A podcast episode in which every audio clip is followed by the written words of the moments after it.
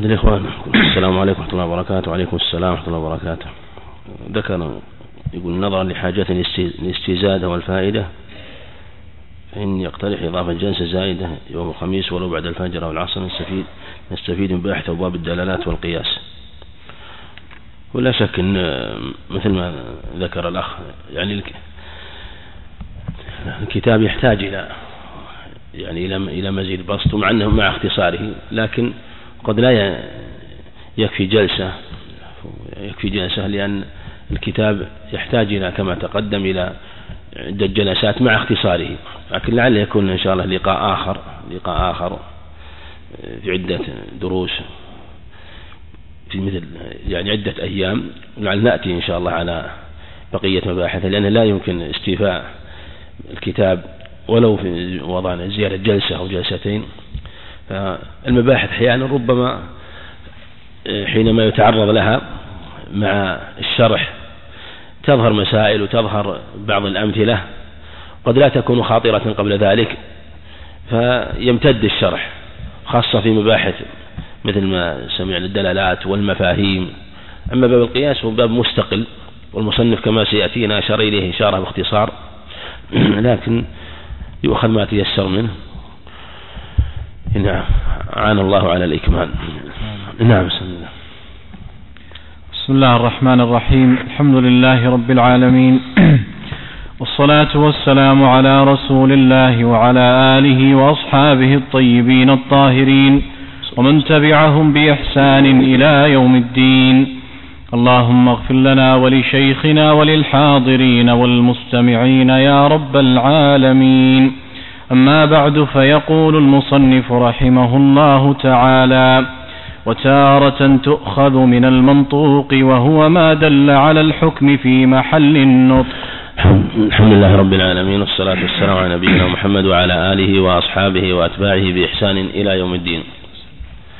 قبل ذلك أيضا من باب مزيد الفائدة فيما تقدم معنا المبحث السنة قلنا إنه مبحث واسع. وهنا بعض المسائل المختصرة أشير إليها. تقدم أن في كلام مصنف رحمه الله أن السنة هي أقوال النبي عليه الصلاة والسلام وأفعاله وتقريراته.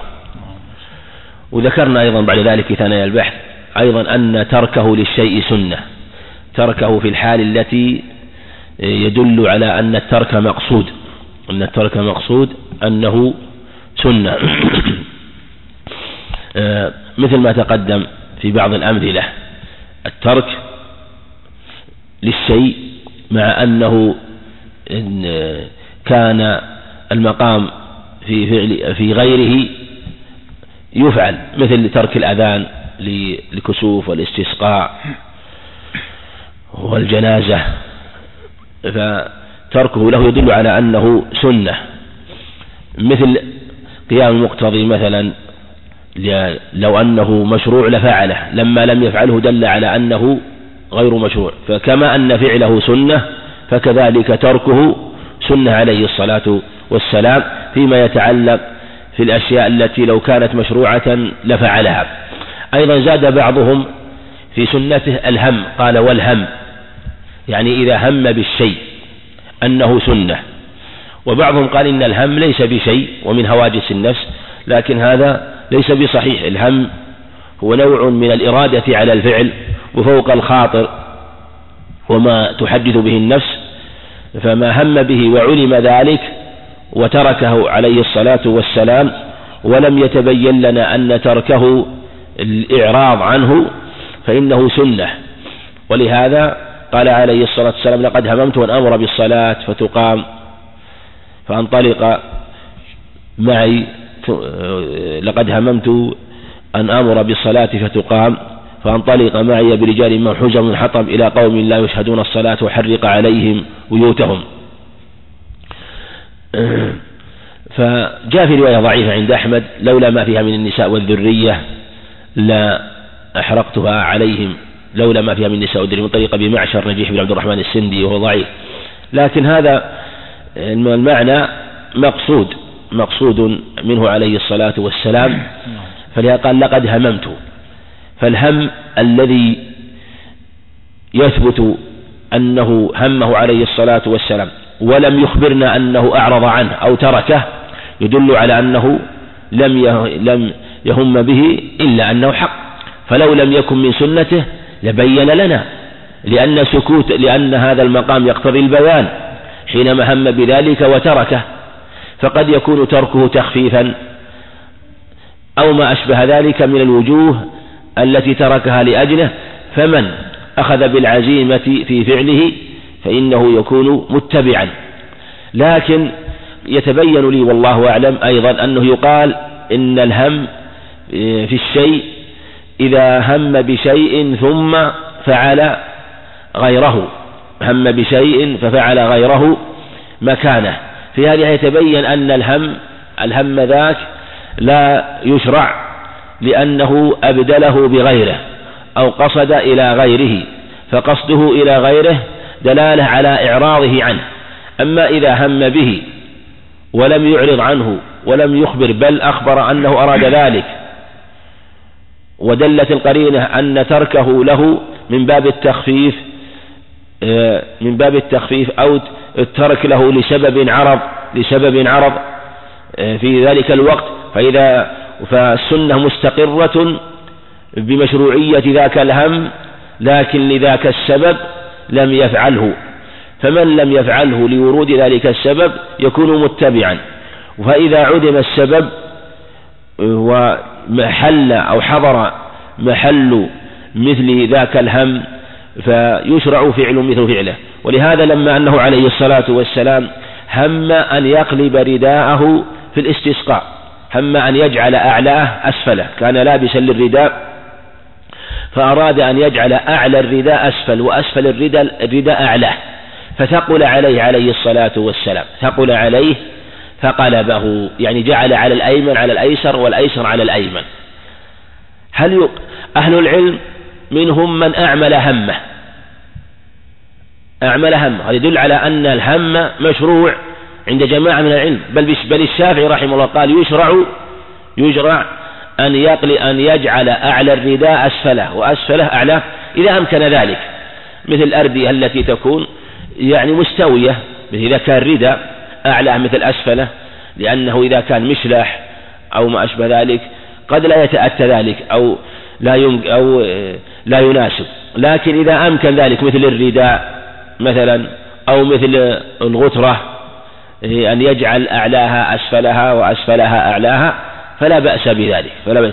يعني إذا قيل بأن المشروع هو قلب الرداء وأن يجعل أعلاه أسفل وأسفل, وأسفل أعلاه. الإمام الشافعي رحمه الله يقول يشرع أن يعمل بهمه.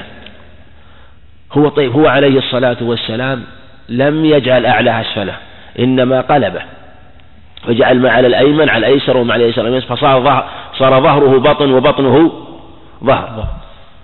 هو يقول رحمه الله إنه لما ثقل عليه ثقل عليه جعل ذلك وإلا هو هم بذاك هم بذاك فأعمل همه أعمل همه. قول الثاني لا علم يقولون إن المشروع هو القلب قلب الرداء لا, التح... لا أن أن يجعل أعلاها أسفل وأسفل على قالوا لأنه أراد أراد شيئا فأراد الله له ما هو أفضل وأولى. أو ما استقر عليه الأمر أو ما اختار الله له مشيئة وكونا هو الموافق لإرادته لمحبته شرعا. هو الموافق لمحبته له شرعا. ما استقر عليه وما أراده الله له كونا من جهة أن هذا هو الذي فعله هو الذي هو المراد هو المحبوب شرعا. لأنه لو كان ذاك خير لتيسر له عليه الصلاة فلما لم يتيسر له فكأنه هو المحبوب وهو الأفضل وهو الأولى. ولهذا لما أنه عليه الصلاة والسلام طلب رداء جعل ما على الأيمن على الأيسر فعل ذلك آه، لم يخبر ويقول لهم إن هذا هو الأفضل أو يبين آه، أو قال إنه ترك لسبب كذا وكذا. إنما جاء في بعض الروايات أنه ثقل عليه أو فنقول إنه إذا هم بشيء فتركه إلى غيره تركه إلى غيره فيشرع فعل ما استقر عليه الأمر ويترك الهم. أما إذا هم بأمر ها؟ هم بأمر فلم يفعل مكانه شيئا. ما فعل مكان الشيء. بل أعرض بل تركه لسبب فهذا الهم باق ولا يقال إنه لا يشرع. لا يشرع بل هو مشروع من جهة أنه قصد إليه وهم عليه الصلاة والسلام. هذا هو الأظهر في هذه المسألة. أيضا من المسائل المتعلقة بالسنة أنه عليه الصلاة والسلام قد يفعل الفعل يفعل الفعل ويكون في حقه قربة ويكون في حق غيره ليس يكون في حق غيره ربما خلاف الأولى أو للتنزيه. خلاف الأولى أو للتنزيه. وربما يفعل للمكروه مبينا أنه للتنزيه. ربما يفعل للمكروه مبينا أنه للتنزيه فصار في حقه من القرب كالنهي أن يشرب من فم القرب كما يقول صاحب المراقي مراقي السعود. وربما يفعل للمكروه مبينا أنه للتنزيه فصار في حقه من القرب كالنهي أن يشرب من فم القرب. من فم القرب. يعني لما هو عليه الصلاة والسلام نهى عن الشرب من ماء من, من ماذا؟ من فم القربة نهى. حديث ابن عباس وحديث أبي هريرة في صحيح البخاري. نهى. في اللفظ الآخر نهى عن اختناث الأسقية. في حديث كبشة بن كعب الترمذي وجاء له شواهد أيضا من أنه عليه الصلاة والسلام شرب من فم القربة. شرب والأسباب والأقوال كثيرة في هذا معروفة. لكن من الأقوال في هذا في المسألة أنه شرب ليبين أن النهي نعم للتنزيه للكراهة. ربما يفعل للمكروه مبينا أنه للتنزيه. فصار في حقه من القرب يعني قربة. يعني مأجور عليه هو عليه الصلاة والسلام كالنهي يشرب من فم القرب. ولهذا ربما ترك الشيء وهو يحب أن يعمل به خشية أن يفرض على أمته فيكتب له أجر العمل عليه الصلاة والسلام كأنه عمله مع أنه تركه خشية أن يفرض على أمته. وهذا له مسائل كثيرة له مسائل كثيرة. وربما هو عليه الصلاة والسلام أيضا يأمر بالشيء ثم يفعل خلافه ليبين أنه ليس بواجب. فيدلنا أن السنة الفعلية أن السنة الفعلية تصرف القول من الوجوب إلى الاستحباب ومن التحريم إلى الكراهة. مثل ما أنه أمر في حديث أبي سعيد وحديث جابر وحديث أبي هريرة وحديث عامر بن ربيعة وهي كلها في الصحيحين. إذا مرت الجنازة بأحدكم فليقم ولا يجلس حتى تخلفه حتى تخلفه. ثبت في حديث علي أنه عليه الصلاة والسلام قام وقعد قام وقعد عند في صحيح مسلم. حديث ابن عباس عند النسائي أيضا. نحو من ذلك حينما قال الحسن بن علي وعند أحمد أمرنا بالجلوس. لكن في حديث علي قام وقعد بينت سنة الفعلية أن أمره بالقيام ليس للوجوب بل ل آه، إما آه، للاستحباب أنه لاستحباب وقيل منسوخ وإن كان الأظهر ليس بمنسوخ لكن الشأن آه، وقوله أمرنا بالجلوس يعني من باب التخفيف عليهم خاصة ربما شق القيام عليهم فكان القيام أفضل لكنه ليس بواجب. ومثل ما شرب وهو قائم عليه الصلاة والسلام ونهى عن الشرب قائم كحديث أنس وحديث أبي سعيد الخدري وشرب وهو قائم كما نبه كما قال ذلك علي رضي الله عنه يبين أن الشرب قائم ليس محرما. فهذا يقع في أن السنة أن سنة عليه الصلاة والسلام سنة الفعلية أي متوافقة مع سنة القولية لا تخالفها إما أن تصرفها من الوجوب الاستحباب ومن التحريم والكراهة وإما أن تقي... إما أن تخص العموم أيضا حتى السنة الفعلية تخص العموم. فسنته قول وفعل. وفعله قد يخص العموم مثل ما أنه نهى عن الصلاة بعد العصر عليه الصلاة والسلام في الأحاديث الصحيحة المتواترة في الصحيحين ابن عمر وأبي سعيد وأبي هريرة صحيح مسلم من حديث عقبة بن عامر وعمرو بن عبسة وأحاديث كثيرة في هذا الباب حديث الصنابحي وغيره. آه، في حديث سلمة أنه عليه الصلاة والسلام صلى ركعتي الظهر متى صلاها؟ بعد العصر. فقالت له أم سلمة في ذلك قال أتاني وفد عبد القيس فشغلوني عن هاتين الركعتين فهما هاتان. صلاهما متى؟ بعد العصر صلاهما بعد العصر. فعله للصلاة بعد العصر مخصص لعموم النهي عن الصلاة بعد العصر من جهة قضاء الفوائد وأنه لا بأس إذا فاتته نافلة الظهر لنسيان ونوم أن تصلى ماذا؟ بعد العصر. ويخصص فعله عموم قوله. يخصص فعله عموم قوله. هذا يعني مجرد القضاء مجرد قضاء. والأدلة قضاء السنن لها أدلة أخرى. لكن هو عليه الصلاة والسلام أثبته صار بعد العصر يصلي ركعتين. كلما كلما دخل بيته صلى ركعتين عليه الصلاة والسلام. لأنه كان إذا عمل عملا أثبته. فالأمة لا لا تقتدي به في هذا في مسألة دوام الصلاة بعد العصر.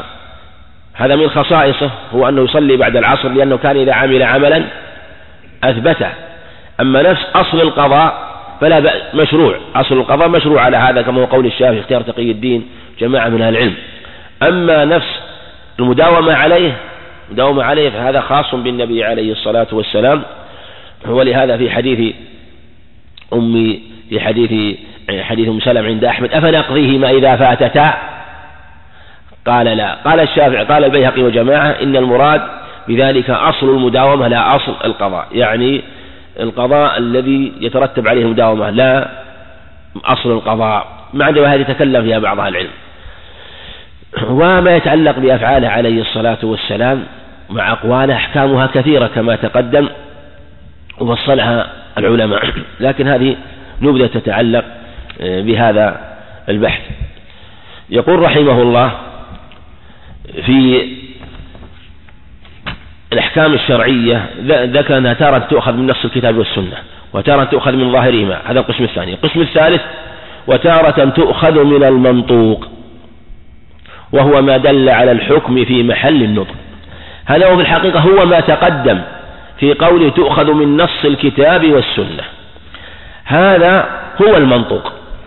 نص الكتاب والسنة وهو اللفظ الواضح الذي لا يحتمل إلا ذلك المعنى كما تقدم هذا هو المنطوق. المنطوق المنطوق هو ما دل على الحكم في محل النطق. صريح. لا يحتمل. صريح لا يحتمل. لكن صراحته هنا وسيأتينا أيضا ما يبين ذلك في باب الدلالات في باب الدلالات لأن الدلالات كما سيأتي دلالة مطابقة وتضمن والتزام. الدلالة الصريحة دالة المطابقة والتضمن وغير الصريح هو الالتزام كما سيأتينا. فما دل على الحكم في محل النطق هذا هو المنطوق. مثل قال هو أقيموا الصلاة. يا أيها الذين كتب عليكم الصيام. كتب عليكم الجهاد. وما أشبه ذلك في باب الأوامر في باب أنه ولا تقربوا الزنا إنما الخمر والميسر رجس من عمل الشيطان فاجتنبوه. هذه أوامر منطوقة صريحة فيما يتعلق بوجوب واجبات وفيما يتعلق بتحريم محرمات. هي دالة على الحكم في محل النطق. يعني أنه يفهم من نفس اللفظ. ما نفهم مثلا بمفهومه؟ لا من نفس اللفظ. وهذا هو غالب دلالات النصوص في الشريعة كما تقدم لنا. وخاصة في أبواب التوحيد والعقيدة هي نصوص واضحة صريحة في بابها صريحة في بابها. وهو ما دل على الحكم في محل النطق. وهو كما يقال نوعان يعني نوعان صريح كما تقدم يعني دال في محل النطق صراحة ودال في غير محل النطق لكنه غير صريح لكنه غير صريح. مثلا مثل ما تقدم في قوله قال فمن كان منكم مريضا أو على سفر فعدة من أيام أخرى. فعدة من أيام أخرى. يعني أن المريض والمسافر لهما ماذا؟ رخص لهما في الفطر. رخص لهما في الفطر والقضاء بعد ذلك. وكذلك ما تقدم في سائر النصوص الصريحة الواضحة. نطق صريح. النطق غير الصريح هو ما دل ما دل باقتضاء النص أو بإشارة النص أو بإيماء النص. ما دل باقتضاء النص يقتضيه النص أو بإشارة النص أو بإيماء النص. هو في الحقيقة دلالته من محل النطق لكن لم يلفظ به صراحة إنما لفظ به اقتضاء أو إيماء أو إشارة أو إشارة. وهو مفهوم يعني هو في الحقيقة لازم لللفظ ذاك صريح اللفظ وهذا لازم اللفظ لازم لللفظ اللازم يعني لا يمكن الانفكاك عنه فهو أبلغ من المفهوم أبلغ من المفهوم لأنه في الحق دلالات إما أن تكون منطوقة صريحة. المنطوق غير الصريح. المفهوم. ثلاثة أنواع. هم وإن لم يقسموا هكذا لكن هذا هو المراد. المنطوق الصريح مثل الأوامر الصريحة دلالة مطابقة أو تضمن. وأقيموا الصلاة وآتوا الزكاة. صريح في الأمر بالزكاة صريح في الأمر بالزكاة صراحة الأمر بالصيام صراحة الأمر بالجهاد. وما أشبه ذلك. في القول تعالى ولا تقل لهما أف. نهي عن الأف صريح في النهي عن التأثيف للوالدين. ولا تأكلوا. يا أيها إن الذين يأكلون أموال اليتامى ظلما. إنما يأكلون في بطون نار. هذا صريح في تحريم أكل مال اليتيم. ولا لا؟ منطوق ولا منطوق؟ منطوق. يعني سواء كان في باب التحريم أو في باب الإيجاب. النوع الثاني ما كان منطوقا غير صريح. وليس مفهوم لا. لماذا لم نقل مفهوم؟ لأنه يلزم اللفظ لزوما لا بد منه. أما المفهوم يحتاج إلى نظر وإلى تأمل. أما هذا ما يحتاج مباشرة. تفهم له. ولهذا مثلا مثل قوله تعالى فمن كان منكم مريضا أو على سفر فعدة من أيام أخر. هو صريح في الرخصة للمريض والمسافر لكن هنا في الآية إيش معنى قوله؟ فمن كان منكم مريضا أو على سفر عدة. إيش معنى الآية هذه؟ لا قول الآن. الآن فمن كان منكم مريضا أو على سفر فعدة من أيام أخرى إيش معنى الآية؟ يعني لها الفطر. نعم. لا بأس أن يفطر. الفطر أبغى من نفس من نفس دلالة اللفظ فمن كان منكم هل في هل في الآية ذكر الفطر؟ المقصود يعني إيش المقصود من الآية؟ يعني يقتضيها اللفظ نعم نعم يقتضيها صحيح لكن إذا فمن كان منكم مريضا أو على سفر وش, وش المراد بالآية؟ أن المريض والمسافر لهما ماذا؟ الفطر لهما يفطر طيب هل هو هل هو منطوق ولا غير منطوق؟ منطوق غير منطوق طيب أين هو؟ هو منطوق غير غير صريح. اصطلحوا على منطوق غير صريح. أي أي إنسان يفهم أن المراد يعني أنتم قد قد لا تعبرون لكنك تفهم ضمنا تفهم ضمنا شوف ضمنا أنه ملزوم للفظ وأن المراد فأفطر. فمن كان منكم من على سفر فأفطر. إيش معنى؟ قالوا هذا يقتضيه اللفظ. لا لابد ما يقتضيه اللفظ ويسمى المقتضى بصيغة المفعول. المقتضى بصيغة المفعول هو هو المضمر الذي يطلبه اللفظ والمقتضي بصيغة اسم الفاعل هو نفس السياق الطالب للإضمار. يعني المقتضي ما يقتضيه النص يعني ما يطلبه النص. المقتضى بصيغة اسم المفعول هو المطلوب المضمر. المطلوب المضمر. إن شئت عبرت بالمقتضي وإن شئت عبرت بالمقتضى بحسب القصد.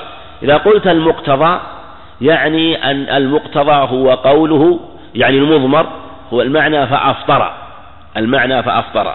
وإذا قلت أردت تتكلم عن نفس النص قلت إن هذا النص يقتضي شيئا مضمرا. يسمى المقتضى. يسمى المقتضى. المقتضى هذا نقدره. بحسب السياق. في هذه الآية نقدره ماذا نقول؟ فأفطر.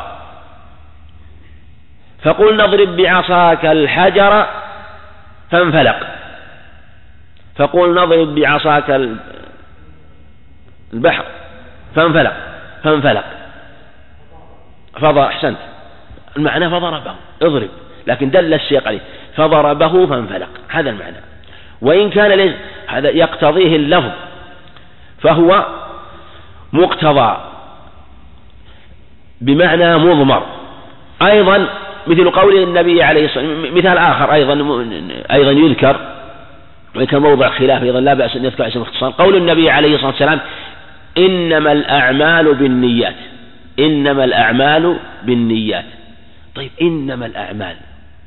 شلون إنما الأعمال بالنيات؟ هذا اللفظ ها؟ يعني وش شنو شنو نقدر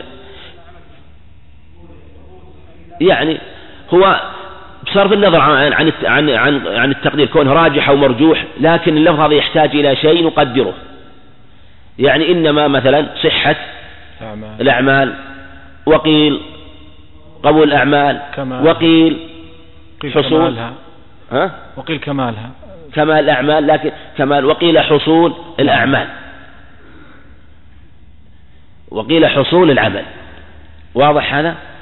هذه يعني اختلف في في في فيما يقتضيه. مثل قول النبي عليه الصلاة والسلام رفع عن امتي رفع عن امتي الخطأ والنسيان. رفع. هل الخطأ والنسيان مرفوع عن الأمة؟ يعني من جهة هو نعم. قدر رفع الإثم. الخطأ واقع من الأمة. ربنا لا تؤاخذنا إن نسينا أو أخطأنا. فالخطأ واقع. فهذا مضمر يقتضي أنه رفع عن الأمة إثم الخطأ والنسيان. وللسبكي مبحث في هذا وكلام حول الحديث وناقش الفقهاء في في هذا المعنى كلاما كثير طويل له رحمه الله لكن الشأن التمثيل في معرفة آه، دلالة الاقتضاء وما يقتضيه اللفظ من جهة المفهوم غير الصريح. في وهو في الحقيقة منطوق لأنه لكن غير صحيح صريح من جهة أن أنه لازم لللفظ لا ينفك عنه. ينفك عنه. والحديث الذي تقدم الذي تقدم معنا إنما بالنيات من باب الإشارة في الآية أيضا نقول إن الأصح فيه هو تقدير الحديث إنما حصول العمل. الأعمال حصول العمل. أما تقدير الصحة هذا ضعيف. وأضعف منه كمال. يعني لأن الأعمال حقيقة آه، يعني العمل بدون نية لا يصح. يعني إن كان في باب العبادة لا يصح. وإن كان في غير باب العبادة آه، بلا نية فلا أجر فيه. لكن في باب العبادات لا يصح. لكن أحسن ما يقدر فيه إنما حصول العمل لأننا إذا قدرنا الكمال إذا قدرنا الصحة يكون خاصا في العمل الذي تدخله الصحة والفساد ويخرج منه أعمال كثيرة ليست تدخلها الصحة والفساد. مثل ويش يعني الأعمال لكل الصلاة الزكاة الصوم هذه لا بد من النية ولا لا؟ صحتها بالنية وفسادها بغير النية. لكن هنالك أعمال أمور العادات. الطهارة لابد من من النية. النوم. طيب يعني أعمال عادية. نعم مش بعد؟ إزالة النجاسة التروك. التروك لا تحتاج إلى نية. نعم. في أحد الإخوان بيذكر هنا؟ النفقة على الأهل. النفقة على الأهل. يحتسب النفقة على على الأهل. لو إنسان أنفق مثلا وما نوى لا نقول لا تعيد النفقة لأنك ما نويت. مثلا النفقات الواجبة. نعم. قراءة القرآن عبادة. قراءة القرآن عبادة وما كان عبادة لا بد منه منه لكنه مسألة الوجوب لا نقول إنه واجب إلا في شيء خاص عبادة.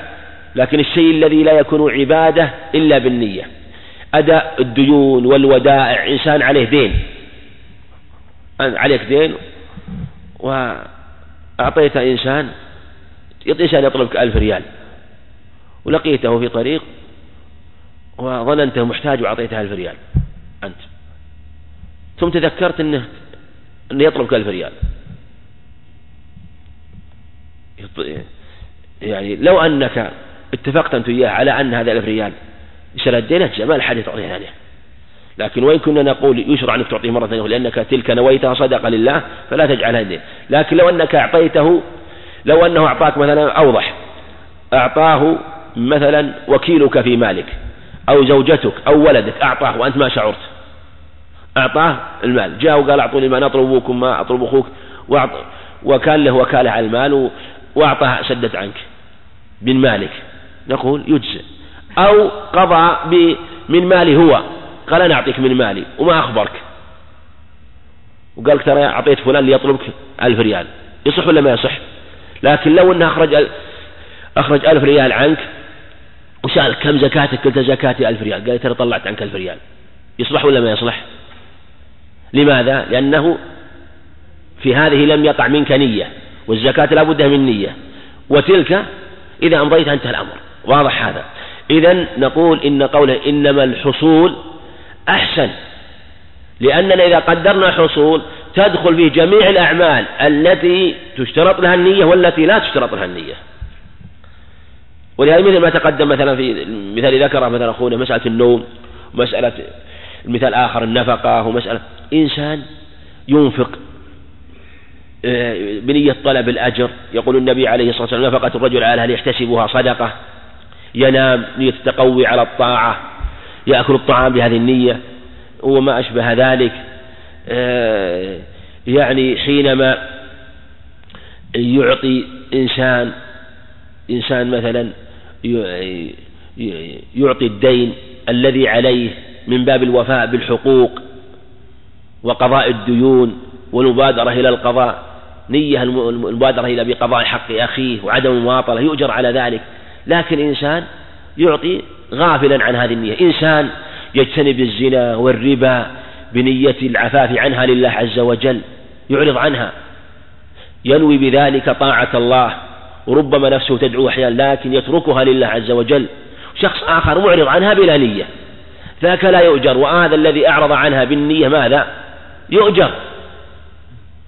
وهذا يجري في أشياء كثيرة كما تقدم يعني وسبق الإشارة إليه في أنه ربما تنقلب نية الإنسان من من مباحات إلى عبادات بالنية. إنما الأعمال النبي عليه الصلاة والسلام ما قال إنما كمال الأعمال أو صحة الأعمال أو ما أشبه ذلك لا إنما الأعمال. وفي الأدلة الكثيرة الدلالة على أن وجود الأعمال وحصول العمل يكون بالنية يكون بالنية. نعم. هذا هو الدلالة الأولى من دلالات من دلالات النص غير الصريح وهو في محل النطق لكنه غير صريح دلالة الاقتضاء دلالة الاقتضاء. أيضا من دلالات النصوص دلالة النصوص آه، وهي في من دلالة النص غير الصريح. من دلالة غير النص الصريح وهي من باب دلالات الالتزام تقدم أن غير الصريح دلالة التزام والصريح دلالة مطابقة وتضمن كما سيأتينا. هذا يبين لك؟ آه، فهم هذه الدلالات. فهم هذه الدلالات. قوله تعالى أحل لكم ليلة الصيام الرفث إلى نسائكم. رفث إلى هذه الآية نص شوف دلالتها لفظا نطقا صريحا ما هو؟ جواز يعني جماع الأهل ليلة الصيام, ليلة الصيام كان في أول أمر محرم ثم حل الله ذلك في ليلة الصيام حتى طلوع إلى الفجر. هذا هو ما دلالة ماذا؟ مطابقة. صريحة واضح هذا طيب.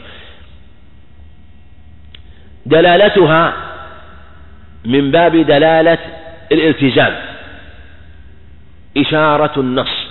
وهي دلالة الإشارة. وهي النوع الثاني من دلالات دلالة الأولى دلالة الاقتضاء الثاني دلالة الإشارة.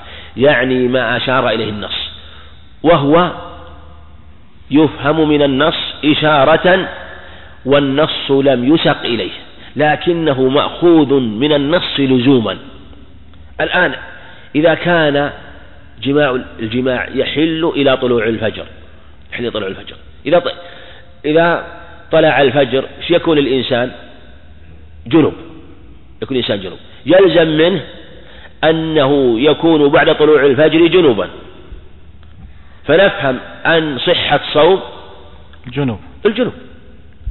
أن الإنسان الجنوب صوم الصحيح مع أن الآية لم تسق له لفظا. إنما دل عليها المنطوق غير الصريح من باب الإشارة من باب إشارة النص. وما جاء في هذا الحديث ورد في هذا الحديث ورد وأنه يصبح جنوبا من غير احتلام عليه الصلاة والسلام فيصوم. هذا لم يسق له اللفظ صراحة إنما سيق لما تقدم من حل مواضعة الأهل في ليل رمضان. هذه دلالة إشارة في دلالات عدة لكن أشهر هذه الدلالات والدلالة الثالثة آه، عندنا دلالة آه، اقتضاء ودلالة إشارة ودلالة إيماء. دلالة إيماء. دلالة الإيماء هي ذكر العلة. مثل ما جاء في الحديث الصحيح أن رجلا قال للنبي صلى الله عليه وسلم واقعت أهلي في رمضان. واقعت أهلي في رمضان. إيش قال؟ قال أعتق رقبة. الرسول عليه السلام ما قال مثلا من واقع له رمضان يعتق رقبة. لكن هو قال واقعت أهلي في رمضان. قال أعتق رقبة. فدل على أن من وقع منه الوقاع في رمضان أن الواجب عتق رقبة. ثم ذكر له على ذلك آه، الكفارة لما أنه لم يقل لم يستطيع صوم شهرين متتابعين ثم يطعم ستين مسكين. كفارة مرتبة كما في حديث أبو هريرة الصحيحين. ومعناه في حديث عائشة لا حديث عائشة لم يذكر ترتيبها. ففهمنا من باب إيماء النص أن الوقاع في رمضان موجب للكفارة وأولها العتق على الخلاف مسألة العامد والناسي هذا هو ما دل على الحكم في محل النطق. والله أنه واضح يعني ما فيه إشكال. نعم. يقول المصنف رحمه الله تعالى وتارة تؤخذ من المفهوم وهو ما دل على الحكم بمفهوم موافقة إن كان مساويا للمنطوق أو أولى منه. نعم. هذا هو القسم الرابع من الأحكام الشرعية التي تؤخذ من دلالات النصوص لما قال أنها وتارة تؤخذ من المفهوم. تقدم معنا أن المنطوق ما دل على الحكم في محل النطق. المفهوم هو ما دل على الحكم بمفهوم موافقة. إن كان مساوي للمنطوق أو أولى منه. إذا عندنا شيء عندنا الدلالة دلالة النصوص على هذا نوعين. دلالة المنطوق والمنطوق نوعان صريح وغير صريح ودلالة مفهوم. والمفهوم نوعان الأول مفهوم الموافقة والثاني مفهوم المخالفة. سيأتي مفهوم الموافقة نوعان أن يكون أولى وأن يكون مساويا أن يكون أولى وأن يكون مساويا. إيش معنى مفهوم الموافقة؟ هو ما دل على الحكم بمفهوم موافقة. على حكم مفهوم مثلا أنت هذا هذا يؤخذ في الأصل من منطوق اللفظ في الأصل. يعني مفهوم الموافقة يؤخذ من المنطوق لكن جعلوه مستقلا لأنه ترتب عليه أحكام مستقلة. وربما كان أولى من المنطوق. ربما كان أولى من المنطوق. مثلا تقدم معنا في قوله تعالى ولا تقل لهما أف دل على تحريم ماذا؟ التأفيف على الخلاف في التأفيف وفي قوله تعالى فمن يعمل مثقال ذرة خيرا يره. يدل على أن من عمل ذرة فإنه يراها. وفي قوله إن الله لا يظلم مثقال ذرة. يدل على أن الله سبحانه لا يظلم مثقال ذرة. هذه كلها ماذا؟ منطوقة ولا مفهومة؟ منطوق. منطوقة. منطوق كلها منطوق. منطوق. في المثال الأول فلا تقل ولا تقل لهما أف فلا تقل لهما أف ولا تنهرهما وقل لهما قولا كريما. كلها منطوقة بهذا. يفهم منه من هذا المنطوق أن ما جزاك الله خير. أن إيذاءهما بما هو أشد من الأف من الضرب أو الشتم أولى بالتحريم ماذا؟ من التأفيف من التأفيف أليس كذلك؟ طيب هذا يسمى مفهوم موافقة أولى أو مساوي. أولى. أولى لأنه أرفع. لأنه أرفع. لأنه إذا حرم التأفيف فما فوق التأفيف أولى. مع أن المنطوق ما هو؟ منطوق التأفيف والمفهوم ما هو؟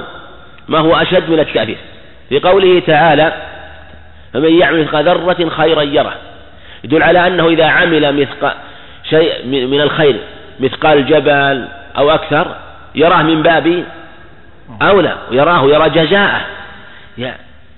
يعني الذرة من الخير تكتب ويراها ويكون له جزاؤها. فما فوقها وأثقل منها من باب أولى. يفهم من النص. طيب إن الله لا يضيق ذرة. من باب أولى يعني إذا كان القليل سبحانه وتعالى يقع منه من الظلم تحاشاه سبحانه وتعالى فما فوقه في المقدار من باب أولى أنه حاشاه عن ذلك سبحانه وتعالى. كله من باب مفهوم الموافقة. ولذا قال بعض أهل العلم إن مفهوم الموافقة هو من باب دلالة المنطوق. يعني هل هو مفهوم هل هو قياسي أو لفظي؟ هل هذا المفهوم قياسي أو لفظي؟ قولين لأهل العلم. منهم من قال إنه إن الفهم هنا لفظي وليس قياسي. إيش معنى لفظي؟ يعني ملفوظ به. طيب هل هو ملفوظ؟ ليس ملفوظ؟ لكن في قالوا إنه يتبادر إلى الفهم مبادرة. هي أسرع من مبادرة المنطوق فيكون منطوقا. يكون منطوقا. ومنهم من قال إنه قياسي لأنه ليس ملفوظا به هو مفهوم موافقة لكن في الحقيقة الخلاف أشبه ما يكون باللفظ لأنهم مجمعون على أنه حجة كونه لفظي أو قياسي لا يترتب عليه خلاف لكنه يمكن أن خلافهم لأجل خلاف الظاهرية لأن الظاهرية يقولوا لا يقولون بمفهوم الموافقة وإن كان أولى لكن هذا في الحقيقة إن التزموه فهو مكابرة. مكابرة. وهو في الحقيقة إبطال للنصوص. إبطال للنصوص. مثل يروى عن ابن يروى أن ابن حزم وجماعة يقولون أنه عليه الصلاة والسلام لا يبولن أحدكم في الماء الدائم وهو يجري.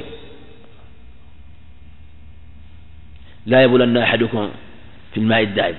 يقول بعضهم لو بال في إناء ثم صبه فيه لا بأس. واضح هذا واضح؟ لا يبولن لكن لو بال في إناء ها صبه فيه إيش يقولون؟ لا بأس لا يضر. لماذا؟ لأنه ما بال فيه.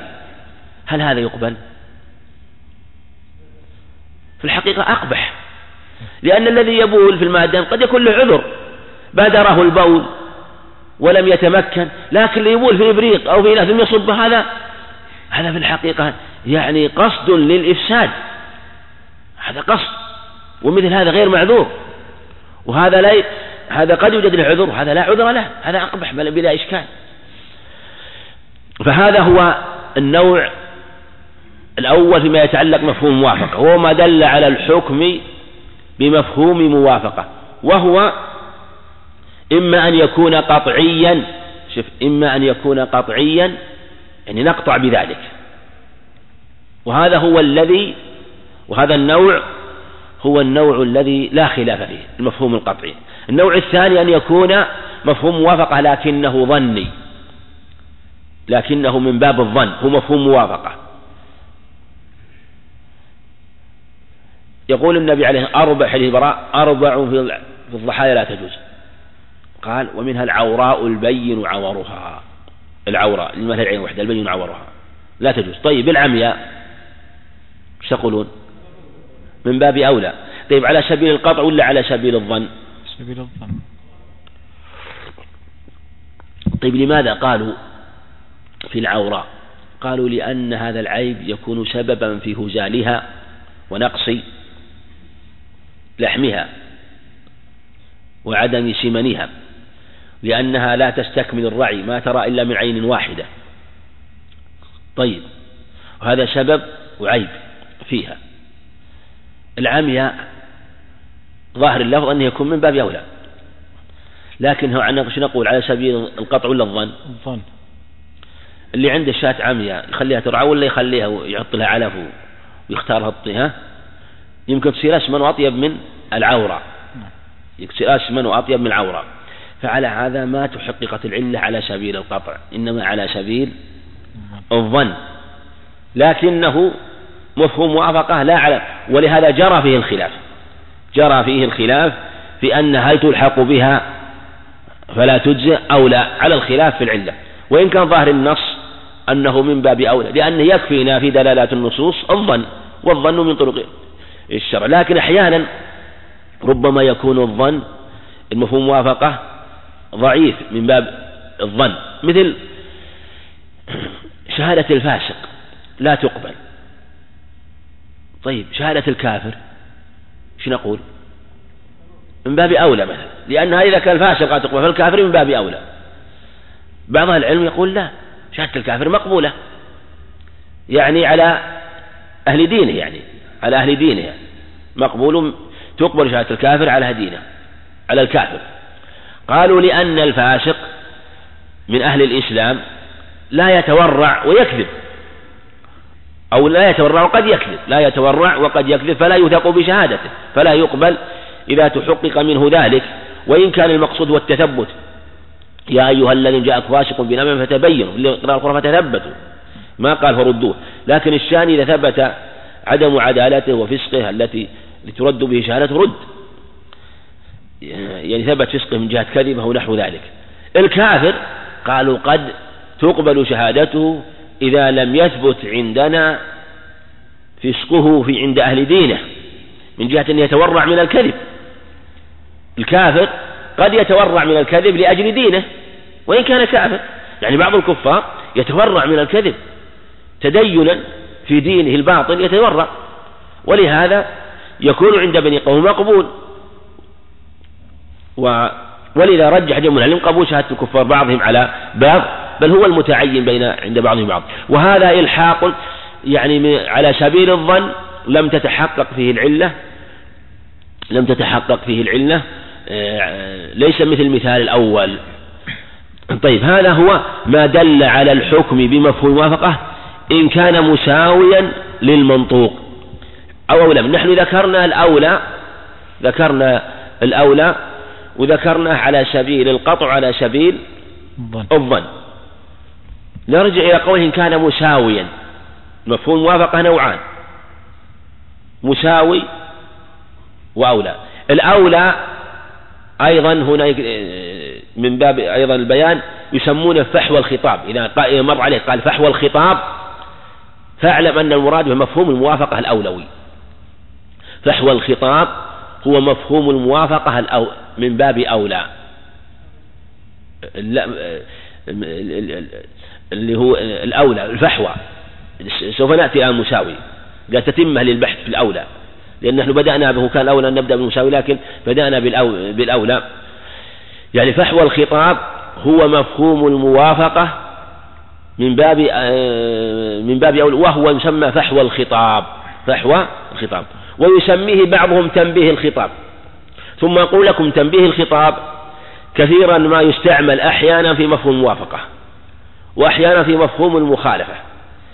يعني لا تشكل عليك الاصطلاحات وتلتبس عليك لأن هذه اصطلاحات بعضهم يجعل التنبيه يشمل مفهوم الموافقة ومفهوم المخالفة. هذه أحيانا قد تلتبس حينما يقرأ في كتب الأصول ثم يذكر يذكرون التنبيه في الموافقة ثم يذكرونه في المخالفة. ربما تشتت عليه الفهم فلا يفهم. لأنه في الحقيقة الجميع تنبيه. هذا مثل ما قلت لكم قبل أن القصد أن تفهم مقاصدهم من جهة العموم فعبر عنها من أي شيء. مثلا فحوى الخطاب. فحوى الخطاب مأخوذ من الفحى أو من الفحى وهو ريح الأبازير. شوف اشتقاق البعيد هذا. ريح القدر الآن إذا وضعت فيه الأبازير والبصل يسمى الفحى. وإذا فاحت من الفوح فاح القدر الآن تصل الرائحة ماذا إلى الأنف؟ تصل رائحة الأنف. وإذا أكلت الطعام ها تصل تتعدى الرائحة موضعها ومكانها وتصل ماذا؟ إلى الأنف. تصل الأنف. فهو شيء تعدى محله وزاد عليه. فاشتقوا منه مفهوم الموافقة لأنه تعدى المحل وزاد عليه بما هو أولى. زاد عليه فسمي الفحوى اشتق له الفحوى. هكذا ذكره بعضهم. وهذا هو فحوى الخطاب وهو مفهوم الموافقة والمفهوم الأولى. كله ثلاثة يعني المفهوم الأولى وفحوى الخطاب. القسم الثاني المساوي المساوي. مفهوم الموافقة المساوي. ويسمونه لحن الخطاب. يسمونه لحن الخطاب. يعني من تقول أفهم من لحن كلامك. من لحن. ولا تعرفنهم في لحن القول. فلحنه يدل عليه فسموه لحن من نفس الكلام اختاروا له كلمة اللحن. هذا هو المفهوم المساوي يعني نفس المنطوق فيه مفهوم يساويه في المعنى. تقدم معنا في قوله تعالى إن الذين يأكلون أموال اليتامى ظلما أكل أموال اليتامى حرام بنص الآية. طيب لو أنه أتلفها بغير الأكل وش حكمه؟ حرام. حرام. حكم حكم ماذا؟ الأكل. حكم حكم الأكل. هذا هذا مفهوم مساوي. يعني إتلافها بغير الأكل حكم حكم الأكل. فهذا مفهوم موافقة مساوي. مفهوم موافقة مساوي. هم الحقيقة ذكروا أنا وقعت ذكروا مثال قالوا مثله لو أحرق مال اليتيم لو أحرق مال اليتيم فإنه يحرم آه، كما يحرم أكله آه، وهذا المفهوم مفهوم موافقة مساوي لكن يتبين والله أعلم من هذا المثال أولى أن يلحق بماذا؟ بالأولى بالأولى بالأولوي لأنه الأكل قد يعني يقول احتاج فأكل مثلا وفي منفعة لكن الإحراق أقبح. مثل ما تقدم معنا في مسألة من بال في إناء ثم صبه في ماء راكد أقبح مما بال فيه مباشرة. فالإحراق أشد وأبلغ في باب الإتلاف فكان النهي عنه من باب أولى. هذا هو الأقرب والأظهر. لكنهم ذكروا هذا المثال كما تقدم وهناك أمثلة هناك أمثلة آه، يعني تدل عليه مثل قول قول النبي عليه الصلاة والسلام لا يقضي القاضي وهو غضبان. حديث أبي بكر الصحيحين لا يقضي القاضي وهو هذا نص بالمطابقة أنه لا يجوز للقاضي إنسان حضر عنده الخصمان. ثم غضب منهما. وأراد أن يحكم غضبان. إيش نقول؟ لا يجوز لك أن تحكم. لا يجوز يحكم لو حكم هل ينفذ أو لا ينفذ؟ في خلاف بين أهل العلم. منهم من قال لا ينفذ مطلقا. ومنهم من قال إن تبين له الحكم قبل الغضب نفذ حكمه بعد الغضب. وإن لم يتبين له إلا بعد الغضب فلا ينفذ. لأنه في الغالب لا يظهر له تمام لا يظهر له تمام الظهور فلا يمكن أن يستوفي آلة الاجتهاد مع الغضب لأنه في لأن فيه تشويش للفكر والنظر والتبصر وهو غول العقل فلهذا لا ينفذ لا يقضي والنهي يقتضي الفساد. طيب هذا في معناه الجائع شديد الجوع. أو المهموم المغموم في أمر شغله. بجامع ماذا؟ تشويش الفكر. بجامع تشويش الفكر. وممكن نطبق عليه القياس ولا ما ممكن نطبق عليه القياس؟ ممكن. شو نقول؟ يلا. بسم الله. العلة تشويش الفكر. طيب. العلة التشويش. هذه واحدة. سنت والأصل هو الغضب. الأصل الغضب. والفرع هو الفرع الجوع. الحكم؟ التحريم. التحريم. أي ما وطبق إذا مرت عليك المسائل طبق. عندك الأصل والفرع والجامع والحكم. الجامع والحكم. مثل ما تقدم معنا في مسألة أكل مال اليتيم. الأصل الأكل. الفرع ما هو؟ الإحراق. الجامع الإتلاف. كلاه إتلاف. الحكم التحريم. هنا الأصل الغضب. الفرع الجوع أو شدة الهم. نعم. الجامع التشويش. يعني عليك أنك تفهم تتأمل ما هو السبب. أن تفهم أن الغضب يشوش فيكون علة. فالعلة تارة توسع الحكم. توسع العلة تتسع فيدخل فيها معاني كثيرة. الحكم التحريم. حكم التحريم. فهذا أيضا مثله. أيضا هذا مساوي. هذا مساوي. فعلى هذا نقول إنه يحرم القضاء حال تشوش الفكر حال شدة الجوع. حكما مساويا على سبيل القطع ولا على سبيل الظن؟ سبيل القطع. القطع لأنه متحقق العلة. هذا على سبيل القطع لأن العلة تحققت التشويش العلة تحققت على سبيل تشويش واضح. طيب عندنا مثلا مثال آخر أيضا. في إذا وقعت الفأرة كما في حديث ميمونة لما قال أزير نعم؟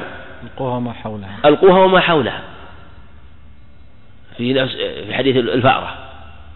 له إن كان مائعا فلا تقربوه لا, لا يصح. ضعيفة. ألحق العلماء بالسمن الزيت العسل كل المائعات. نقول العلة الأصل هو اللي ورد به النص ما هو؟ السمن. الفرع العسل أو الزيت. الجامع هو انتشار وسريان. نعم. سريان. سريان النجاسة.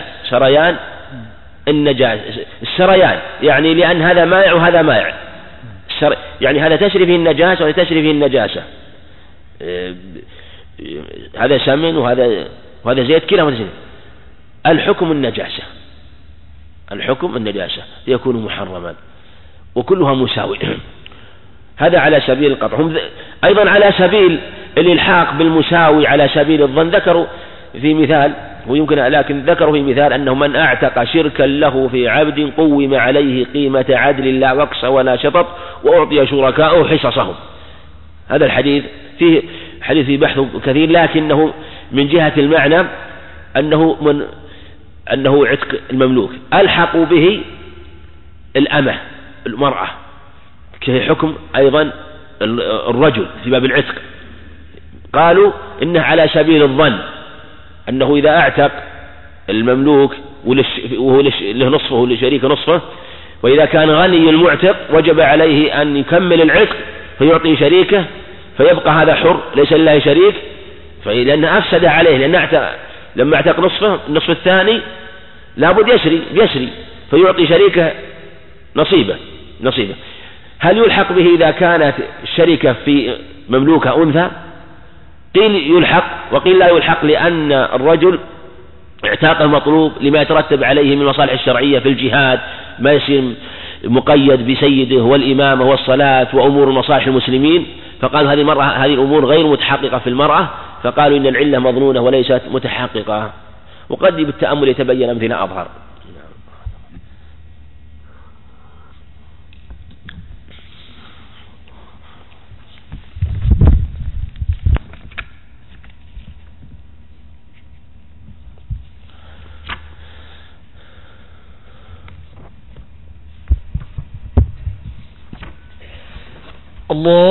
الله أكبر الله أكبر الله أكبر الله أكبر أشهد أن لا إله إلا الله أشهد أن لا إله إلا الله.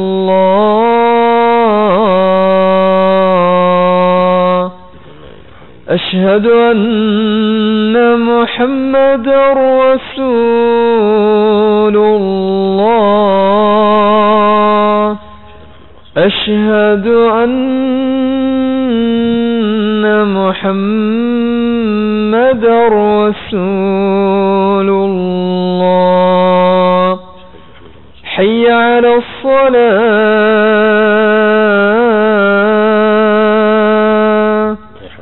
حي على الصلاة.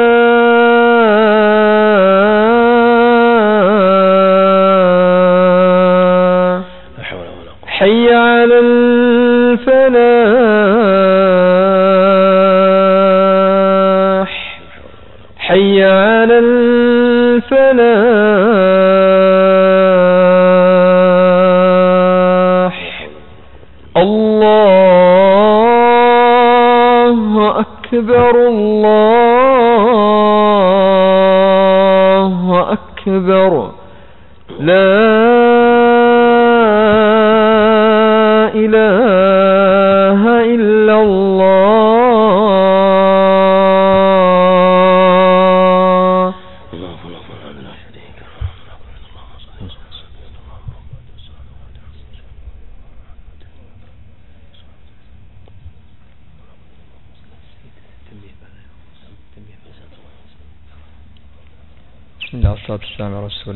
أود تنبيه الأخوة بثلاثة أمور. الأمر الأول سوف يكون فضيلة الشيخ آه، عبد المحسن غدا بمشيئة الله درس بعد صلاة الظهر في جامع أمين حسون شرح كتاب آه، الطهارة لحديث آه، الأحكام من الإمام لحديث الأحكام.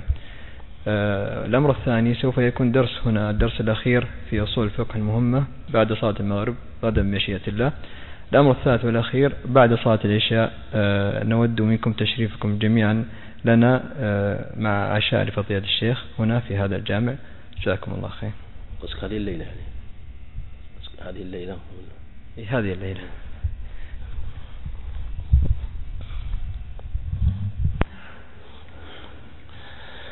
لا إله إلا الله ما شاء الله لا إله إلا الله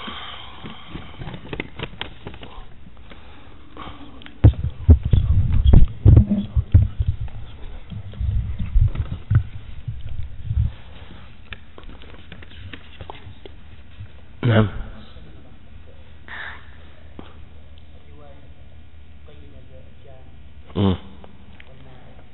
هذه هذه هذه وهم. الصواب انه عام. الصواب انه عام. خذوها وما حولها وكلوا شملكم مثل ما قال ابن عباس إنه يجري والروح فيه ومات حيث مات. يعني؟ لأنه ولو كان يعني سائل وهي تمشي ما يضر لأنها طاهرة. طاهرة هي. فلما ماتت صارت ميتة وموتها في مكانها. فيؤخذ السمن وما حولها سواء كان جامد أو مائع. وحديث ميمونة في صحيح البخاري ما في التفصيل. ومعمر يهم كثير رحمه الله. وروى عن الزهري واتفق الحفاظ أنه له أغلاط عن الزهري رحمه الله. ولهذا الزهري ما كان يقول بها كان يقول بطهارته يكون ولا يفرق بين السمن الجامد ولا المائع يدل على أنه خطأ على الزهري رحمه الله. والمعمر له أوهام إذا كان يحدث في غير بلده في البصرة ونحوها أما إذا كان في اليمن فحديثه مضبوط أما في غير بلاده فليست معه كتبه فكان يهم رحمه الله. فهذه الرواية جاءت من حديث ابن عباس عند أبي داود وغيره. لكنها الصواب الرواية الأخرى. ثم المعنى يقتضيه أيضا. يعني إذا قلنا إن الماء طاهر ولا ينجس إلا بتغيره على الصحيح كما هو قول مالك وجماعة من أهل العلم فالسمن والزيت ونحوه والعسل من باب أولى لأن من جهة أمور كثيرة. أولا سريان النجاسة في هذه الأشياء أضعف من سريانها في الماء. أضعف من سريانها في الماء. فإذا قلنا إن الماء طاهر لو وجدنا فيه نجاسة لم تغيره غيره إنما يزاد تزال هذه وجدنا النجاسة فأزلناها وبقي الماء على طهارته. من باب أولى أن يقال إن الزيت والسمن أبلغ في الطهارة لأنه إذا كانت النجاسة إذا كان سريان النجاسة في الماء لحدته وشدة جريانه وسلاسته من باب أولى أن نقول ذلك في السمن والعسل والزيت لأنه أقوى آه، في تماسكه وليس كالماء في سيلانه وحدة جريانه مما يكون سببا في انتشار النجاسة هذا من جهة المعنى من جهة المعنى في خصائص. جهة خصوص الماء. أيضا ما يتعلق من جهة إفساد الطعام. إذا كان الماء الظاهر لنا طهارته ولم ينجس ولا ننجسه إذا لم يتغير فالعسل والسمن والماء والعسل والسمن والزيت الذي هو محل الطعام والغذاء فإتلافه أشد من إتلاف الماء. إتلافه أشد من إتلاف الماء. لأنهم يقولون هم إنه إذا وقعت فيه النجاسة إذا وقعت فيه النجاسة وكان مثلا دون القلتين وقعت فيه في, في سمن أو زيت وجدنا فيه نجاسة يراق يتلف. هذا لا شك أن فيه إفساد لهذه الأطعمة. وهذا مخالف لما كان عليه السلف رضي الله عنهم في أحوالهم من أنهم كانوا يجعلون السمن والزيت ونحوه في آنية وقدور ومعلوم أنها لا تخلو من هذه الحشرات من الفأر ونحوه وما أشبه ذلك. ولو كانت هذه تنجس لكان فيه إتلاف هذه الأشياء وإفساد هذه الأموال. ومثل هذا لا يمكن أن يقال به. ولكان الأمر في بيانها أوضح وأبين. فدل على أنه من باب أولى أن يطهر آه، وأولى من الماء كما تقدم. فالأدلة التي يستدل بها في الماء يستدل بها هذا. علاوة على ما تقدم أن الدليل في مثل هذا لا يثبت وهو ضعيف آه، وإذا علم الغلط لا لا يشك في رد الرواية التي جاءت بالتفصيل. ووجوه وضوح هذا القول كثيرة. نعم. هو يأتي أحيانا أسئلة وقد ربما ما حصل جواب عليها لأنه قد يضيق الوقت من جهة الشرح. لكن هنا سؤال يعني في يقول ما هو خارج عن الشرح هنا يسأل حدود المسجد لتحرم الحائض والكافر الجلوس فيه وماذا تفعل الحائض الاستماع إلى المحاضرة. حدود المسجد جميع ما أحاط بالمسجد جميع ما أحاط بالمسجد هو في المسجد. فإذا كان المسجد محاط بسور محاط بسور وهو من ضمن المسجد فهو في ضمن المسجد. يعني المسجد قد يكون مثلا موضع المصلى ثم خارج المصلى سور يحيط به. سور محيط بالمسجد جميعا بجميع أجزاء. هذا حكم حكم المسجد. إلا إذا كان وضع بعد ذلك. مثل وضع وضع فينا للمسجد لم يجعل تابعا للمسجد في أصل الإيقاف. مثل يكون بني المسجد بني المسجد ثم وضع سور من باب الحماية والصيانة للمسجد وإلا فلم ينوى جعله تابعا للمسجد تابعا للمسجد. مثل يكون مثلا في جهته في جهة من جهاته أرض فرؤي مثلا أن يوضع سياج حتى تكون سعة للمسجد ولم تنوى من المسجد. فهذا لا يأخذ حكم المسجد. أما إذا كان في أصل البناء أرض هذه أرض المسجد بني منها مكان جعل مصلى ومكان آخر جعل إحاطة المسجد يكون موضع لسعة للمسجد مثلا لبعض الأمور وبعض الاحتياجات تتعلق والنشاطات تتعلق المسجد وساحة وفناء وربما زاد المصلون أو كثروا واحتوج إليه في جماعة في جمعة ونحوها هذا تابع المسجد. وعلى هذا ينبني عليه الأحكام الأحكام المتعلقة بالمسجد من جهة لا يجوز البيع فيه. كذلك دخول الجنوب والحائض وكذلك أيضا تأتي الأحكام أن مشروعية الدخول باليمنى يكون مع الباب الأول والدعاء يكون مع الباب الأول بالدعاء الدخول ودعاء الخروج كلها تكون متعلقة بنفس الباب الأول لا الباب المسجد الأول. أما هذا ما يتعلق بمسألة حدود المسجد. وكذلك المنارة منارة المسجد إن كانت له منارة والمنارة هذه متصلة بالمسجد فإن حكمها حكم المسجد متصلة بالمسجد فإن وإن كانت لا بعيدة عن المسجد بعيدة بعيدة عن المسجد خارج سور المسجد أو المسجد ليس له سور فلا تأخذ حكم المسجد. إلا إذا كانت خارج المسجد ولها باب من داخل المسجد متصلة مع المسجد فحكمها حكم المسجد. يعني هي متصلة يعني خارج المسجد لكنها متصلة المسجد ولها باب إلى داخل المسجد. مثل لو كان المسجد غرفة خارج وكانت هذه بابها من داخل المسجد أو مرتبطة يدخل لها من داخل ومن خارج حكمها حكم المسجد. أما مسألة دخول الحائض للدرس هذا موضوع خلاف ونزاع. وليتبين لي والله أعلم أنه إذا كانت احتاجت إلى طلب العلم احتاجت إلى طلب وخشي في عدم حضورها فوات الفائدة وكانت فوات الفائدة عليها وكان من عادتها ملازمة دروس العلم ولو ولم يتيسر لها سماع العلم إلا من داخل المسجد فالصحيح أنه يجوز لها أن تدخل المسجد لأجل سماع العلم مع العناية بحفظ نفسها حتى لا يبدو منها شيء. هذا هو الأقرب وعليه جمع من أهل العلم وظاهر الأدلة يدل عليه في حديث ميمون أن النبي عليه الصلاة والسلام لما قالت آه، لما أمرها أن تأتي بالخمرة المسجد قال إن قالت إني حائض قال إن حيضتك ليست في يدك واختلف هل هي تناولتها المسجد أو ذهبت إليها؟ بس جاري رواية صريحة عند أحمد والنسائي قال إن إحدانا تذهب وتضع آه، يعني تضع تضع المكان الذي يسجد عليه قال تأخذها تأخذها وتفرشها في المسجد للنبي عليه الصلاة والسلام.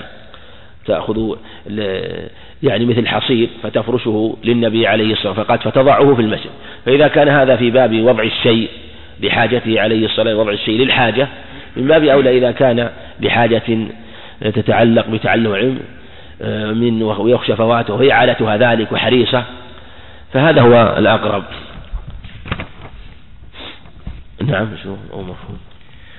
يقول المصنف رحمه الله تعالى أو بمفهوم المخالفة إذا إذا خالف المنطوق في حكمه لكون المنطوق وصف بوصف أو شرط فيه شرط إذا تخلف ذلك الوصف أو الشرط تخلف الحكم. نعم. هذا هو النوع الثاني من المفهوم. تقدم معنا أن المفهوم نوعان مفهوم مخالفة ومفهوم موافقة. مفهوم مخالفة ومفهوم موافقة. والمفهوم موافقة بنوعين. النوع الثاني مفهوم المخالفة. مفهوم المخالفة هو أن تثبت للمسكوت خلاف حكم المنطوق. تثبت للمسكوت خلاف حكم المنطوق. بخلاف الموافقة فإنك تثبت للمسكوت عنه ما يوافق المنطوق مساويا أو أولى. أما هذا أن تثبت للمسكوت عنه خلاف المنطوق. وبعضهم قال نقيض المنطوق لكن الأظهر أن يعبر بخلاف أحسن. خلاف المنطوق. ومفهوم المخالفة حجة عند جماهير العلماء. ورده أهل الكوفة فلم يحتجوا بجميع مفاهيم المخالفة. والصواب وقول الجمهور لأنه في الحقيقة دلالة من دلالات النصوص وفهم من النص وهو أيضا عند بعض أهل العلم من باب التنبيه وهو في الحقيقة التنبيه. ولا مشاحة في الاصطلاح. أن يقال المفهوم موافقة التنبيه ومفهوم المخالفة التنبيه. لكن التنبيه في مفهوم الموافقة أبلغ من التنبيه في مفهوم المخالفة. فالتنبيه فمفهوم المخالفة إذا خالف المنطوق يعني إذا خالف مفهوم المخالفة المنطوق في حكمه. هذا له حكم هذا له حكم. لكون المنطوق وصف بوصف بوصف. مثل قول النبي عليه الصلاة والسلام في الغنم السائمة الزكاة. هذا منطوقه ما هو؟ أن الغنم أن السائمة فيها ما هي السائمة؟ ترعى. التي ترعى نعم. السائمة التي تسوم. فيه تسيم يعني ترعى بنفسها. هذا هو منطوقه. طيب له مفهوم ولا ما له مفهوم؟ له مفهوم. وش مفهومه؟ غير السائمة. أن غير السائمة لا زكاة فيها. طيب هذا المفهوم مفهوم ماذا؟ مخالفة. مخالفة. لأن غير السائمة تخالف السائمة. هذه ترعى وهذه لا ترعى. طيب. هذا الحكم مخالف للمنطوق. يسمونه مفهوم الوصف أو مفهوم الصفة. قول بوصف هو أن يكون المفهوم مفهوم صفة مفهوم صفة. أيضا في قوله عليه الصلاة والسلام في أربعين شاة شاة. أربعين شاة شاة. هذا يفهم منه أن العدد بعضهم يجعله مفهوم الصفة أيضا. أن مف... أن أن أربعين شاة كم في أن أربعين شاة فيها؟ شاة. شاة. طيب. يفهم منه تسعة وثلاثين. فيها ولا ما فيها؟ ما فيها. لأن تسعة وثلاثين تخالف أربعين. فنفهم أنه ليس فيها زكاة. فعلى هذا في نفس الحديث في سائمة الغنم في أربعين شاة شاة. فيها مفهومان مخالفان. المفهوم الأول في ذكر السائمة. وأن غير السائمة لا زكاة المفهوم الثاني في أن أقل من أربعين لا زكاة فيها لا زكاة فيها. أيضا عندنا مفهوم يسمى مفهوم مفهوم المكان. اللي قبل صفة يا شيخ. نعم. اللي قبل مفهوم صفة؟ اللي قبل مفهوم صفة. ما يصح يكون شرط؟ لا الشرط لابد يكون فيه إن. أو أو إحدى مثل كما سيأتينا هذا إن شاء الله إن كن وإن كنا أولات حمل. هذا مفهوم. لابد يكون فيه إذا كان شرط يكون فيه أداة من أدوات الشرط أو حرف من حروف الشرط. مفهوم الصفة ألحق بعض العلماء به مفهوم الزمان ومفهوم المكان. ومنهم من قال إن مفهوم الزمان نوع مفهوم المكان نوع ومفهوم الحال نوع ثلاثة أنواع. لكن الأظهر أن هذه المفاهيم الثلاثة مفهوم المكان. مفهوم الزمان مفهوم الحال في الحقيقة أنها ماذا؟ أوصاف. أوصاف. مثل قوله تعالى الحج أشهر معلومات. شهر رمضان الذي أنزل في القرآن أنزل في القرآن. يا أيها الذي كتب عليكم الصيام. قبل ذلك الآية الأولى الحج أشهر معلومات. هذا مفهوم هذا مفهوم زمان يعني قيل إن تقدير أشهر الحج أشهر معلومات. فيفهم منه أن الحج يشرع في أشهر الحج يشرع في أشهر الحج ولا يشرع في غير أشهر الحج. لمفهوم الجمع في قوله أشهر الحج. لكن هل الش... هل هذا الش... هل هذا الشرعية على سبيل الشرط فلا يصح؟ أو على سبيل أو لا في خلاف. لكنه مفهوم بلا شك. والأولى أن يجعل مفهوم الزمان من مفهوم الصفة حتى لا تكثر التقاسيم. وهذا سلك كثير من الأصوليين فلم يجعلوا مفهوم الزمان مفهوما مستقلا بل ذكروا مفهوم الصفة وجعلوا منه مفهوم الزمان ومن مفهوم المكان أيضا. وتعالى ولا تقربوهن وأنتم عاكفون في المساجد. يفهم منه أن الاعتكاف يكون مكانها ماذا؟ المساجد وأن غير المساجد لا يصح الاعتكاف فيها. لأن قيده بمكان وهذا المكان ما هو؟ المساجد. فنفهم منه أن غير المسجد لا يصح فيه الاعتكاف. هذا كله على الأظهر من مفهوم الصفة. ومن مفهوم الحال مثلا يعني تقول أعط الطالب مجتهدا أو أكرم الطالب مجتهدا. مجتهدا حال يعني حال كونه مجتهدا. يفهم منه أنه إذا لم يكن مجتهدا فلا تكرمه مثلا. هذه المفاهيم كلها تدخل في مفهوم الصفة في قوله ووصف بوصف وصف بوصف. وكله من باب مفهوم الصفة باب مفهوم الصفة. قال كذلك أو شرط فيه شرط. هذا مفهوم ماذا؟ مفهوم الشرط. مثل قوله تعالى وإن كن أولاة حمل فأنفقوا عليهن حتى يضعن حملهن. إن كن أولاة حمل. هذا في المطلقة المعتدة. إن كانت ذات حمل. فإن النفقة لها ماذا؟ إيش حكم النفقة لها؟ فأنفقوا عليهن. أمر. واجب. واجبة. هذا في الحقيقة فيه أولا فيه أمر يتعلق بالنفقة أنها للحامل. دون غيرها. وفيه أن الأمر بالنفقة فأنفقوا عليهن. ها؟ وفيه مفهوم ثالث ما هو؟ لا مفهوم آخر غير الشرط. في الآية تأملوه. لا مفهوم مخالفة. هو ما ذكر المصنف لكن ظهر من الآية. فأنفقوا عليهن حتى يضعن حملهن. ها. غير حامل هذا مفهوم الشرط إن وإن كنا هذا مفهوم شرط يعني إن الحامل ينفق عليها ما دامت حامل. لو طلقت وهي ليست بحامل طلاق بائن لا نفقة لها. لكن إذا كانت حامل فلها النفقة حتى تضع. طيب. نعم ها؟ أحسنت. حتى ماذا؟ وش مفهوم؟ مفهوم ماذا؟ الغاية. الغاية مفهوم الغاية. شوف الآية هذه جمعت مفهومين. مفهوم الشرط ومفهوم الغاية. حتى يضعن حملهن. يعني أن النفقة مستمرة حتى ماذا؟ الوضع. حتى. وكلوا واشربوا حتى يتبين لكم الخيط الأبيض من الخيط الأسود. من الفجر. كلوا واشربوا. الأكل والشرب يمتد إلى ماذا؟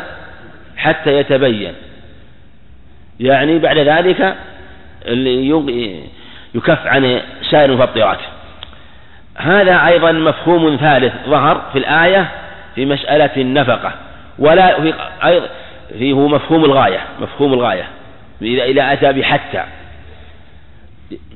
في قوله تعالى ولا تقربوهن حتى يطهر حتى يطهر. هذا أيضا مفهوم غاية ولا تقربوهن. يعني يمتد منع القربان من أول الحيض حتى ينقطع الحيض حتى فإذا تطهرنا ويغتسل حتى يطهر الطهر الأول ما هو؟ الطهر الثاني ما هو؟ الاغتسال. قال فإذا تطهرنا فإذا تطهرنا هذا أيضا مفهوم مفهوم الغاية مفهوم الغاية. تحررت المفاهيم عندنا كم صارت الآن؟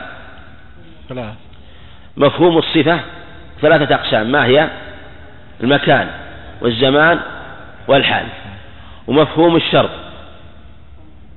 ومفهوم الغاية. الغاية ومفهوم الغاية. هنالك أيضا مفاهيم تدخل في مثل هذا مفهوم الغاية ومفهوم الشرط ومفهوم الصفة. وهذه غالب المفاهيم اللي كلها من مفاهيم المخالفة وهذه المفاهيم قول هي قول الجمهور. وهو الصواب. ودلالته في الحقيقة من اللغة.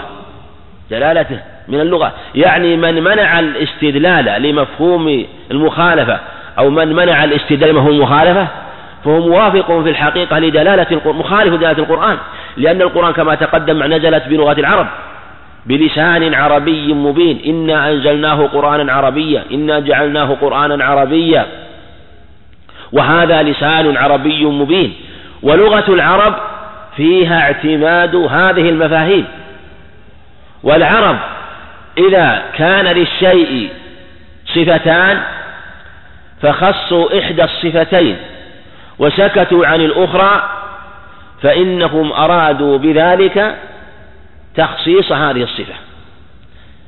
تخصيص هذه الصفة. ولهذا في قوله عليه الصلاة والسلام في الغنم السائمة الزكاة. قد علم أن الغنم إما أن تكون سائمة ترعى أو تعلف تطعم. فإذا ذكر الغنم السائمة لأن الغنم وصف عام يشمل السائم وغير السائمة. يشمل الغنم وصف عام بالمطابقة وصف عام بالمطابقة. فإذا ذكر وصفا خاصا لنوع من الغنم وهي السائمة لا شك أنه أراد تخصيصه. وإلا كيف يقال إن قوله في الغنم السائمة الزكاة هو معنى قوله في الغنم الزكاة. هل يصلح هذا؟ في الحقيقة اللفظ الأول طول في اللفظ وقصور في المعنى. إذ لو كان هو المراد لكان قوله عليه الصلاة والسلام في الغنم الزكاة هو الأولى فيكون اقتصار في اللفظ واتساع في المعنى. فكيف يعدل إلى لفظ؟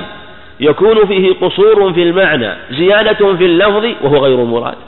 هذا لا لا يمكن. على غير النبي عليه الصلاة والسلام في لغة العرب أيضا لا يكون ذلك. فلما خص أحد وصفي هذا المسمى بإحدى صفتيه دل على أنه مراد. دل على أنه مراد. وإلا لو كان في الغنم في الغنم الزكاة عموما يعني يلزم من لو لم نقل بهذا أن قوله في الغنم السائمة يعني في جميع الغنم. هذا لا يمكن. إذا لو كان هذا هو المراد لقال في الغنم الزكاة يكون أيضا أبلغ في البيان وأخصر في اللفظ أما إذا كان إذا قال ذاك اللفظ فيكون في الحقيقة فيه إيهام في المعنى وزيادة في اللفظ. ولهذا إن طول صلاة الرجل وقصر خطبته مئنة فيه فأطيلوا الصلاة وأقصروا الخطبة. يعني حينما تكون الكلمات قليلة والمعاني كثيرة هذا هو المطلوب. والنبي عليه الصلاة والسلام هو أعظم الناس أرفع الناس بيانا وأنصحهم وأخلصهم في هذا الباب. وهنالك نوع آخر يسمى مفهوم اللقب أيضا. مفهوم اللقب. مفهوم اللقب هذا لم يقل به جمهور العلماء. مفهوم اللقب. المفهوم اللقب هو تعليق يعني يعني هو ذكر علم غير مشتق. يعني تعليق حكم بعلم غير مشتق أو باسم جنس. لو قلت مثلا جاء محمد أو رأيت محمد أو جاء أحمد. هل يفهم منه أنه لم يأتي إلا محمد أو أحمد؟ أو أو يفهم من أنك أخبرت برؤيتك لمحمد أو مجيء محمد؟ فهم الإخبار. نعم. يفهم منه أنك أخبرت برؤية لا يفهم منه أنك لم ترى إلا فلان. لم ترى إلا فلان. وهذا قالوا إنه ليس بحجة عند جماهير أهل العلم ومنهم من حكى اتفاق وذهب بعض أهل العلم إلى القول بحجيته. وذكروه واختاره من الأصوليين أو بكر بن الدقاق وذكره في مختصر التحرير عن الإمام أحمد وجماعة من أهل العلم. والذين قالوا بمفهوم فصلوا. قالوا إن دل على مفهوم اللقب معنى يدل على التخصيص فإنه يعمل به. وإن لم يدل جاء مجردا فليس بحجة وهذا هو الأظهر. هذا هو الأظهر. لو قلت مثلا لو قلت مثلا لإنسان أحسن إلى أخيك المسلم. أحسن إلى أخيك المسلم. هل يفهم من عدم الإحسان إلى الكافر؟ ما يفهم منه. إذا قلت أحسن إلى أخيك المسلم لا يفهم من عدم الإحسان إلى الكافر. لكن حينما تقول الناس رجلان مسلم وكافر. أحسن إلى المسلم. إيش معنى ذلك؟ لا تحسن أنك تخص المسلم بإحسانك وتبدأ به بإحسانك ويكون هو الأولى. فهذا هذا مفهوم اللقب يدل على أنه إذا دل السياق على التخصيص فإنه يعمل. وإن جاء مجردا فلا. وإن جاء مجردا فلا. وهذا هو الأقرب. ولهذا في قوله عليه الصلاة والسلام وجعلت لي الأرض مسجدا وطهورا. وجعلت الأرض مسجدا وطهورا. جاء في صحيح مسلم زيادة وجعلت تربتها لنا طهور. التربة لفظ جامد ليس بمشتق ليس بمشتق. ذهب بعض العلم إلى أنه جميع أجزاء الأرض يتيمم بها يتيمم بها. ولا يخص التراب وحده لقوله عليه الصلاة والسلام وجعلت تربتها. وجعلت مسجدا وطهورا. طيب قلنا تربتها. قالوا تربتها ليس بمشتق. وأشبه ما يكون من ذكر بعض أفراد العام. فلا يدل على التخصيص من باب ذكر بعض أفراد العام وهو ذكر بعض أفراد العام هو أن يكون موافقا للعام. إذا كان موافق للعام لا يخالفه فلا يحتاج إلى تخصيص ولا إلى تقييد لكن نقول إن المفهوم المفهوم اللقب لقب إذا دلت القرينة عليه مثل سيق مساق الامتنان سيق مساق الامتنان فهذا السياق يدل على التخصيص. وفي قوله عليه الصلاة والسلام وجعلت تربتها لنا طهور هذا سيق بعد أمر يعمه. وهو ذكر الأرض. وسيقت مساق الامتنان وسيقت مساق الامتنان. فدل على أن الأرض كلها مسجد تصلي فيها. التربة هي الطهور. التربة يعني أن التراب أن التيمم يشترط أن يكون بتراب. أن يكون بتراب. هذا دليل من استدل بذلك. دليل من استدل بذلك. وإن كان هذا موضوع بحث والأقرب والله أعلم نقول إن كان التراب هو الموجود كان هو المتعين وإن كان في مكان ليس فيه تراب فالصحيح أنه حيثما تصاعد الأرض يتيمم فتيمموا صعيدا طيبا. لكن إذا كان هو الموجود فهذا هو هو المتعين. يقول رحمه إذا تخلف ذلك الوصف أو الشرط تخلف الحكم تخلف الحكم لدلالة مفهوم المخالفة عليه. نعم نقف على هذا. والله أعلم وصلى الله وسلم وبارك على نبينا محمد.